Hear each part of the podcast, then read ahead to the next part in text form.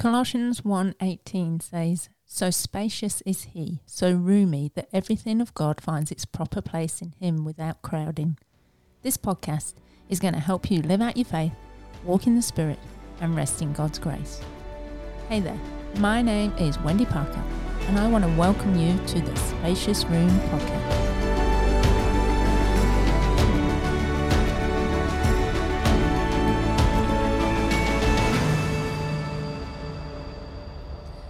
Hey there, and welcome to this week's Spacious Room episode. And today I want to talk about your biggest fan. Yes.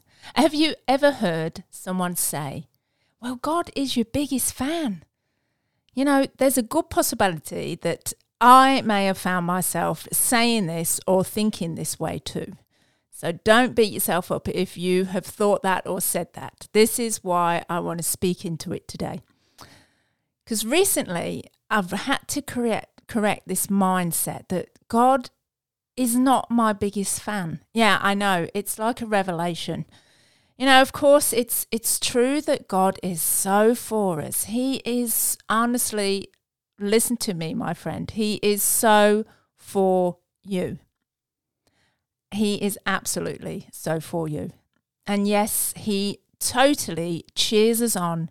He has so got our backs always and forever. All this goes without saying. But to say that God is your biggest fan, it elevates us to a status of entitlement that's rooted in self serving rather than a servant's heart. And this spreading evolution within our culture of people going from this elevated status to being culturally cancelled possibly strikes fear into many of us these days. You know, we, we can have so people will say, "Oh, I'm that I'm that person's biggest fan," and then that person puts something on socials that nobody likes, and then the next week, the the people who were their biggest fan say, "Oh, that's it, I'm cancelling you out now," and and within minutes you know, it can all break down. And something they didn't like, didn't what they said on social media, that's it, they're cancelled. And if we're not careful, we can bring this fan based mindset into our Christian walk where we are the ones, instead of God, who are calling the shots. And then this disconnection of the lines of whose will is going to be done in our relationship with God, we find ourselves drawing our own conclusions that if God doesn't do what we want, if He doesn't say what we want to hear, if He doesn't fix the things that we want and make our circumstances perfect and better, then the God is my biggest fan mentality, it it quickly turns into, well, I want to cancel God out now. That's it. He's not doing what I'm asking. He's not doing what I'm saying. And the trouble with fans is that they're flaky, right? They have an opinion and it sways way too easily because it all depends on whether the majority agrees with them or not. But the thing is, in Hebrews 13, verse 8, it says that God never changes. He is the same yesterday, today, and forever. And I say amen to that. And this whole assumption that God is our biggest fan reduces his power and his sacrifice right down to a performance based relationship. And then, sad to say, we find it isn't just the tomb that becomes empty, but it's our worship, it's our devotion to Jesus. That's what becomes empty. Because true worship only comes when we decide to lift our hands to heaven, even when it's hard, even in the midst of our trials, even in the midst of our battles and we keep looking to God, regardless of whether He answers our prayers or not, or whether He He, he helps us, or which he, totally does. But you know, we we have to rely and have faith that He is going to bring us through the trials and the battles.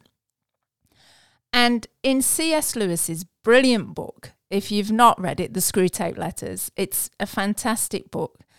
Um, Screwtape is actually reminding his nephew Wormwood that he is in progress in detaching his patient from the enemy, which is God in Screwtape's opinion. And he's come undone because this is what he says. He says, when he talks of their losing themselves, he only means abandoning the clamour of self will. Once they've done that, he really gives them back all their personality and boasts, I'm afraid sincerely, that when they are wholly his, they will be more themselves than ever. Don't you just love that? When they are wholly his, they will be more themselves than ever. You know, losing ourselves and allowing God's will to be done in our lives, regardless of the outcome, can feel really countercultural to the world standards.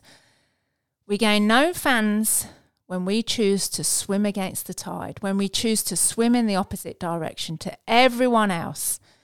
But this is where we become ourselves. You just got to ask Jesus' 12 disciples. You just got to read the Gospels and you'll see it. However, when we know God isn't our biggest fan after all, but is so for us, he actually becomes our saviour and he becomes our king who paid the ultimate price to save us from an eternity without him. And we can confidently, boldly come before him, wholly his, because our relationship doesn't depend upon being popular, upon those fan based mindsets, upon saying, You do this for me, and then we'll be good. Saying God is your biggest fan, you know, it, I've come to realize it actually cheapens His grace and His power that enables us to fully put Him first in our lives as our faith deepens into trust, develops as we remember when He what He's done for us.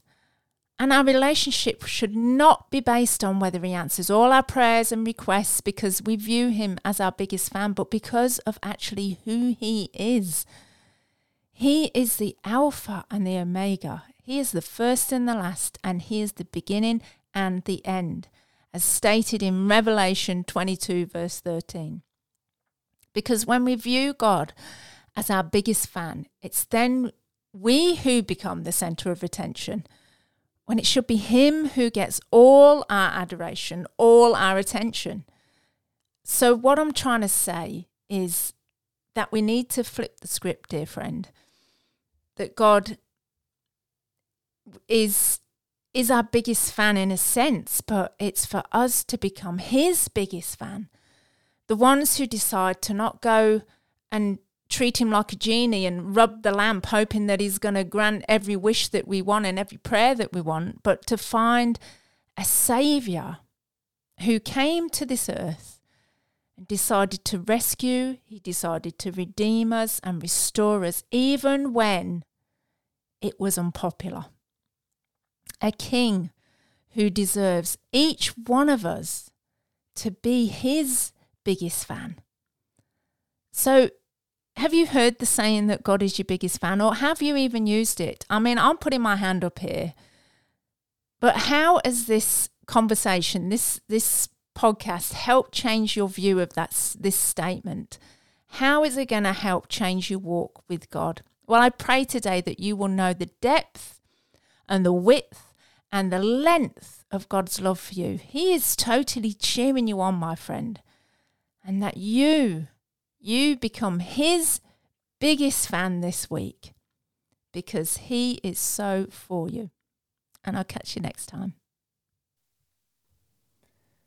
Thanks for listening to this podcast. If you would like more teaching and messages on the Christian life, then check out my website, thebigvoiceonline.com. I look forward to sharing the spacious room with you next time.